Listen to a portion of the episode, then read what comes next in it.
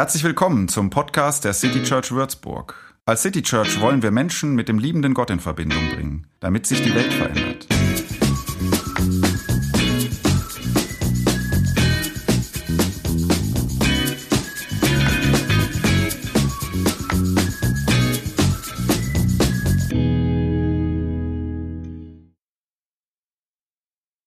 Heute geht's ums Zusammenhalten. Das ist ja was, das wahrscheinlich die meisten Menschen irgendwie gut finden. Zusammenhalten, sich zusammen dem Leben stellen. Gerade in unserem aktuellen Lebenskontext merken wir vielleicht sogar mehr denn je, wie schwer es sein kann, wenn Zusammenhalten erschwert wird weil es nicht klappt, weil es nicht geht und vermisst wird. Und dann macht sich vielleicht ein Gefühl breit, das wahrscheinlich alle Menschen kennen. Einsam sein. Darüber möchte ich mit euch heute erst äh, nachdenken. Ich muss mal kurz fragen, ob ich hier wieder Licht kriege. Geil.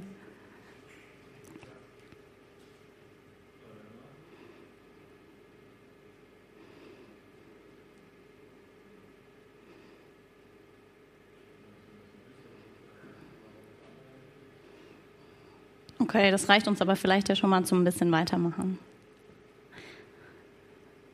Okay, also, wenn das Zusammenhalten schwer ist und nicht geht, dann, dann macht sich vielleicht so ein Gefühl breit, was viele Menschen von uns, vielleicht auch du, kennen.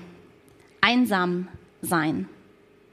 Und darüber möchte ich gern heute mit euch zuallererst nachdenken. Und von da aus machen wir uns dann auf den Weg zum Zusammensein und zusammenhalten.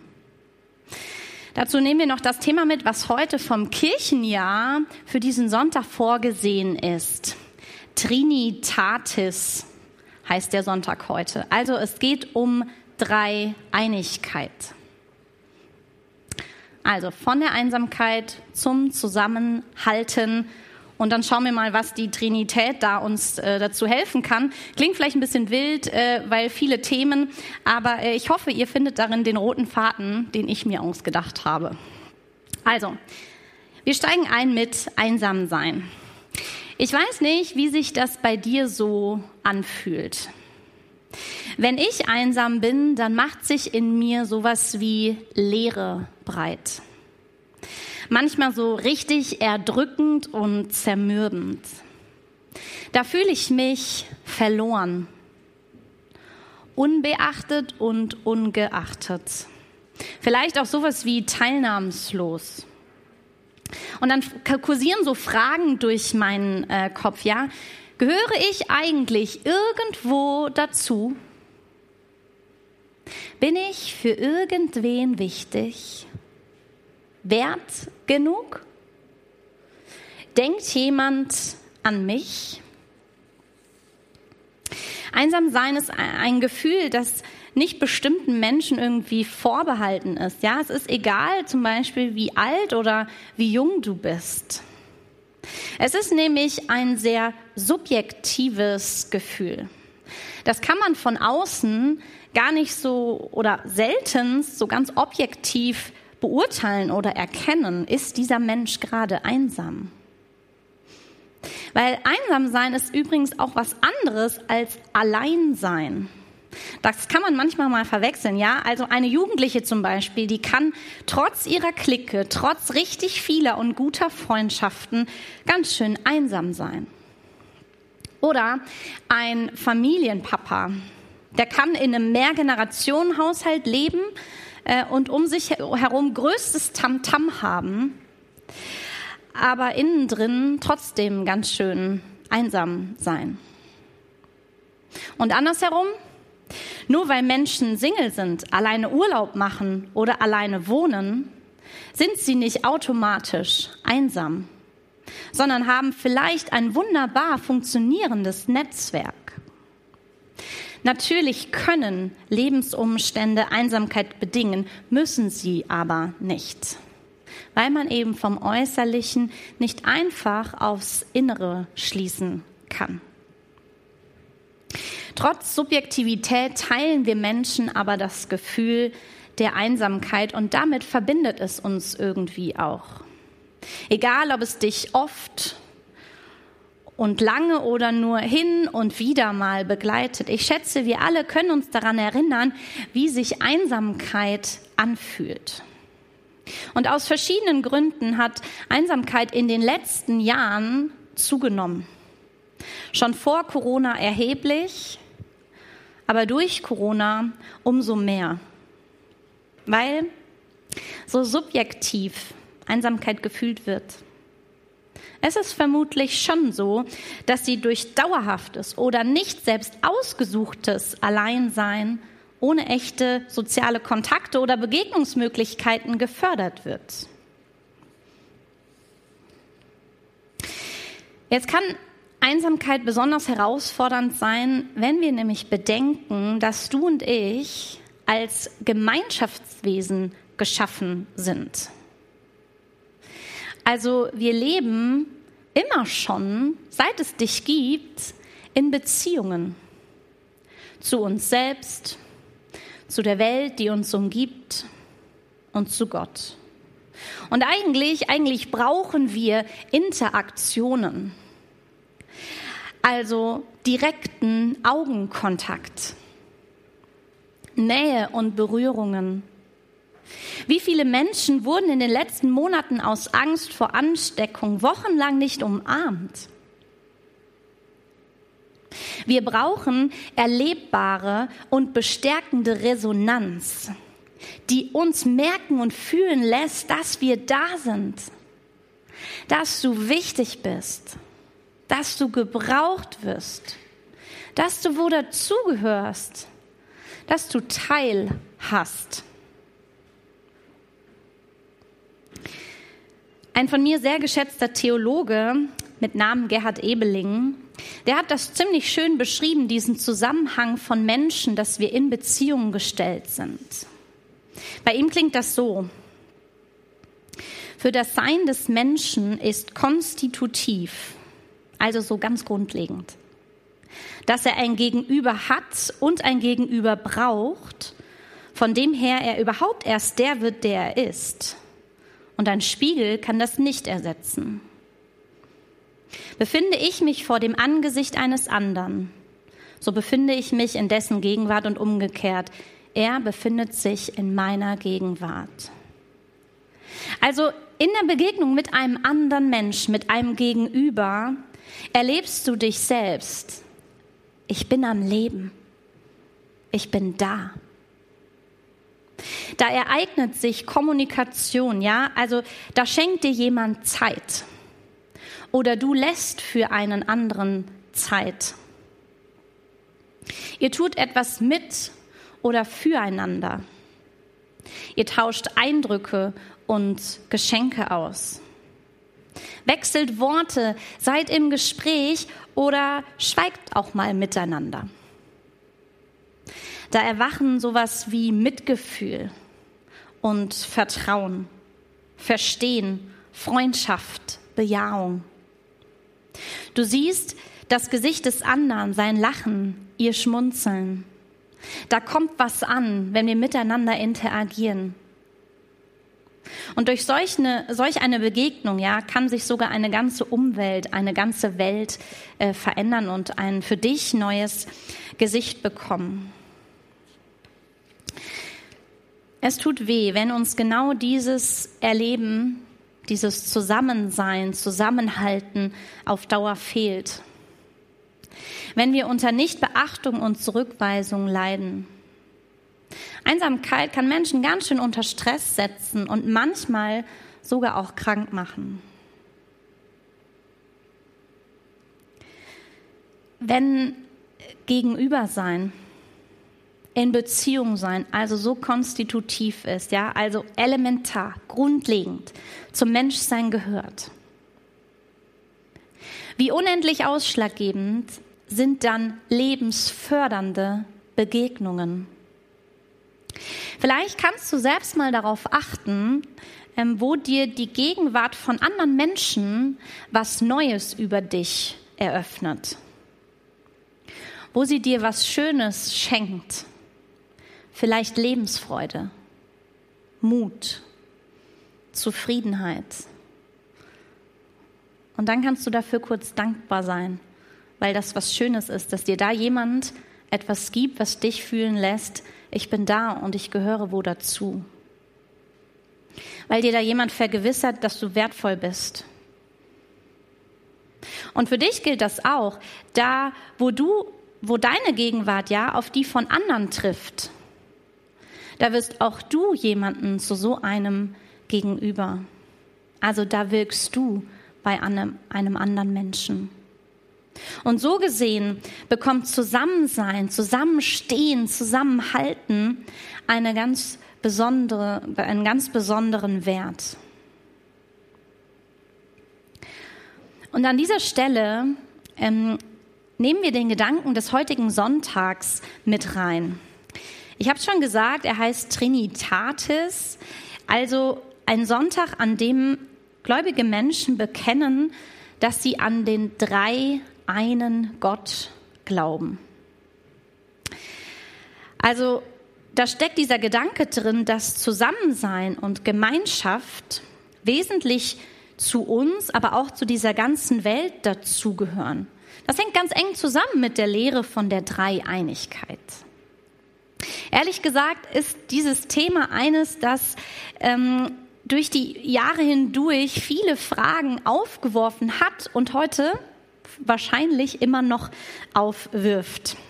Wenn man sich damit beschäftigt, dann wird äh, einem deutlich, dass wir es mit einem geheimnisvollen Gott zu tun haben. Da wird das so richtig greifbar.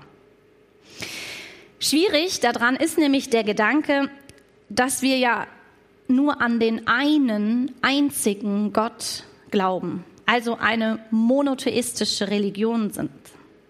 Aber gleichzeitig reden wir von drei Personen. Vater, Sohn und Heiliger Geist. So als wäre drei gleich eins. Und dazu kommt auch noch, dass die Trinitätslehre sich so ganz eindeutig äh, gar nicht in den biblischen Texten findet. Ja, da gibt es so einzelne Verse und darin kommt sozusagen äh, äh so, äh, die sogenannte triadische Formel vor, also wo alle drei genannt werden. Zum Beispiel in dem Text, der für heute, für diesen Sonntag im Kirchenjahr festgelegt ist. Der kommt aus 2. Korinther 13 und da steht der Vers ganz am Ende als so ein Segen, daher kennt ihr ihn vielleicht. Die Gnade unseres Herrn Jesus Christus und die Liebe Gottes und die Gemeinschaft des Heiligen Geistes sei mit euch allen. Das finden wir. Aber mit, in so einem Vers wird noch nichts über das Verhältnis dieser drei zueinander gesagt.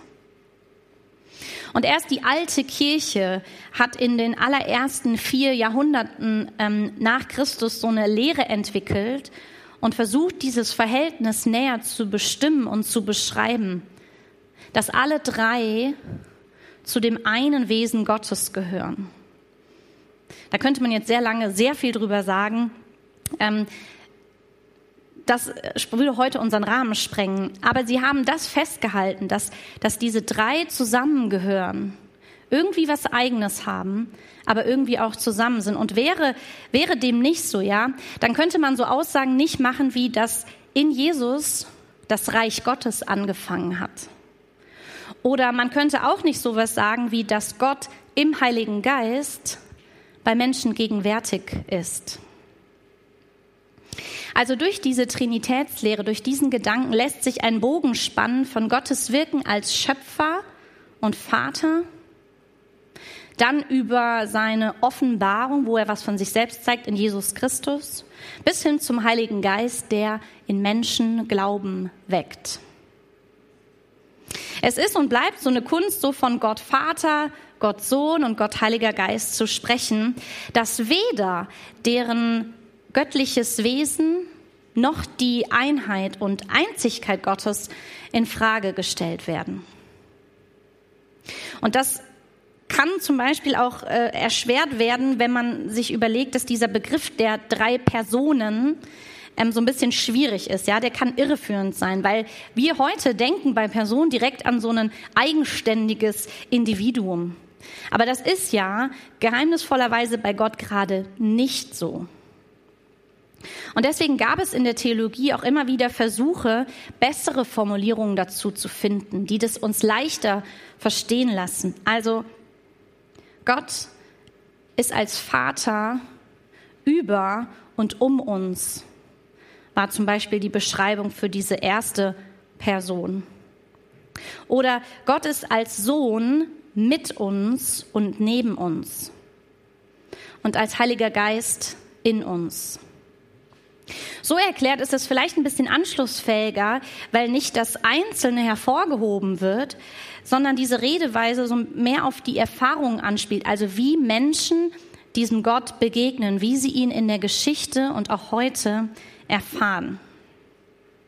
Und für unseren Zusammenhang heute ist vor allem bedeutend, dass nicht nur Gottes Wirken und Begegnen differenziert irgendwie angeschaut werden kann und man versucht, das irgendwie zu greifen, irgendwie zu erklären, sondern dass damit auch gesagt ist, dass das innergöttlich, ja, Gott in sich selbst auch Gemeinschaft ist. Ein Kurt Martin, ein Pfarrer, der hat das mal als gesellige Gottheit bezeichnet. Also da dreht sich nichts bloß um sich selbst oder bleibt für sich allein, sondern tritt dauerhaft und immer in Beziehung. Und weil Gottes Wesen Liebe ist, sind es immer von Liebe geprägte Beziehungen. Und weil Gott so gesellig ist, ist unsere Wirklichkeit von ihm auch so geschaffen. Du als Mensch bist Ebenbild Gottes, also ein Gegenüber zu Gott. Du kannst in Beziehung zu ihm und anderen Menschen treten. Wenn Gott so ist, wenn unsere Welt so ist und wenn wir so sind, dann wird schnell klar, warum Vereinzelung, Einsamkeit so sehr wehtun kann. Auf Dauer brauchen wir Zusammensein. Das entspricht dem, was in uns gelegt wurde, in Beziehung leben und sich austauschen. Wir tun uns gut, wenn wir zusammenhalten. Vor allem da, wo tatsächlich irgendwas auseinanderbricht oder vielleicht sogar gebrochen ist. Das war der Bogen von angefangen beim Einsamsein, dann das Zusammensein zum Menschsein gehört, in Beziehung sein zum Menschsein gehört. Und das kommt nicht von ungefähr, sondern das ist schon im Dreieinen Gott selbst angelegt und damit auch in unserer Welt. Und was nützen uns diese Gedanken jetzt zum Einsamsein? Wieso ist es für uns was Schönes, Hilfreiches, so einen Dreiein Gott an der Seite zu haben? Ich mag euch dazu ähm, drei Gedanken mitgeben. Der erste heißt über Einsamkeit reden. Ich weiß, Corona hat die Einsamkeit vieler Menschen radikal verstärkt. Paradoxerweise liegt aber darin vielleicht, und das kannst du mal überlegen, auch eine Chance. Einsamkeit gilt nämlich bislang meist als individuelles Versagen. Naja, selbst schuld hättest du dich mal mehr angestrengt. Nicht so ideal, hohe Ideale und Ansprüche gehabt, vielleicht an der Stelle mal mehr nachgegeben, wärst ein bisschen netter gewesen, weniger egoistisch und so weiter. Als hätte man Einsamkeit selbst gewählt oder selbst verschuldet. Oder anders, Alleinsein wird oft sehr negativ gewertet. Wer alleine ist, naja, der muss doch auch einsam sein. Und damit ist er oder sie zu bemitleiden. Solche Bewertungen in verschiedene Richtungen sind nicht nur ganz schön mies und unsensibel, sondern fördern auch Scham. Also ich schäme mich dann für mein Einsamsein. Es ist mir peinlich. Und dann, dann behalte ich es für mich. Schweige darüber. Spreche es nicht aus. So viele Menschen kennen das Gefühl, aber wer spricht denn eigentlich darüber? Wer traut sich denn, das auszusprechen und anderen Leuten zu sagen, ohne vor Scham im Boden zu versinken? Und jetzt die paradoxe Chance in Corona. Plötzlich betrifft das Thema uns alle ganz offensichtlich. Da kommt man gar nicht drum rum. Es ist nichts mehr nur selbstverschuldetes. Es ist für uns alle plötzlich so gegeben. Alleinsein war sogar geboten. Könnte es nicht sein, dass deswegen gerade jetzt viele Türen geöffnet wurden, die uns ermutigen könnten, einander von unserer Einsamkeit zu erzählen? Es anzusprechen, statt peinlich berührt zu schweigen? Zuzugeben, dass wir Nähe brauchen und sie vermissen, wenn sie uns fehlt. Ich möchte gern dafür einstehen, dass Menschen über ihr Einsamsein reden und sich dafür nicht schämen müssen. Ich weiß, dadurch verschwindet Einsamkeit nicht automatisch, aber sie wird aus diesem Tabubereich herausgeholt. Und dann entstehen Räume, vielleicht sowas wie Gasträume, wo ein ehrliches Gegenübersein Nähe schafft, wo wir auf wundersame Weise einander zu Nächsten werden. Das ist eine schöne Art des Zusammenhaltens, über Einsamkeit reden. Die zweite Idee, die hat damit zu tun, dass wir in den letzten Monaten vielleicht aber auch noch was anderes gelernt haben, weil wir öfter aus, als sonst auf uns selbst zurückgeworfen wurden. Dann warst du vielleicht nicht direkt einsam, aber eben mehr für dich als mit anderen. Ich weiß nicht, wie es dir geht, das ist nicht immer schön, sich selbst aushalten zu müssen. Aber könnte nicht auch darin eine Möglichkeit liegen, mit dir selbst vertrauter zu werden? Dich darauf zu besinnen, was dir wichtig ist, welche Prioritäten du setzen magst, welche Wünsche und Bedürfnisse du hast. Wer um sowas weiß, kann besser für sich sorgen und für sich selbst einstehen. Er oder sie gewinnt an Ich-Stärke. Und die wirst du brauchen, wenn Ressourcen ärmer werden wenn das Leben Kopf steht und wenn dich Einsamkeit einholt. Der dritte und letzte Gedanke heißt mit Gott verbunden. Und der erhält eine, wie ich finde, sehr gute Nachricht für dich. Wenn was in deinem Leben tatsächlich auseinanderfällt, oder sich Einsamkeit mal wieder ungefragt breit macht, dann sei von unserem drei einen Gott daran erinnert. Hey, weißt du was? Ich kann gar nicht anders, als dauerhaft in Beziehung zu meiner geliebten Schöpfung zu sein. Ich weiß, in manchen Momenten klingt das wie so ein schwacher oder billiger Trost, aber vielleicht wird es trotzdem heute für dich genau der Gedanke, der dich aufatmen lässt. Ich, der dreieine Gott, ich werde niemals müde, dich im Blick zu haben. Werde niemals müde, dich zu lieben. Ich kann gar nicht anders, weil es mein Wesen ist. Du hast mich an deiner Seite. Mich, der als Gott Vater über dir und um dich ist. Ich bin größer und weiter als alles und durchdringe die ganze Welt. Du hast mich an deiner Seite, der ich als Gott Sohn mit und neben dir bin. Ich begleite dich auf deinem Weg und ich weiß, wie er sich anfühlt. Und du hast mit mir einen an deiner Seite, der als Gott Heiliger Geist in dir ist. Ich erfülle dich mit Kraft und guten Gedanken. Amen.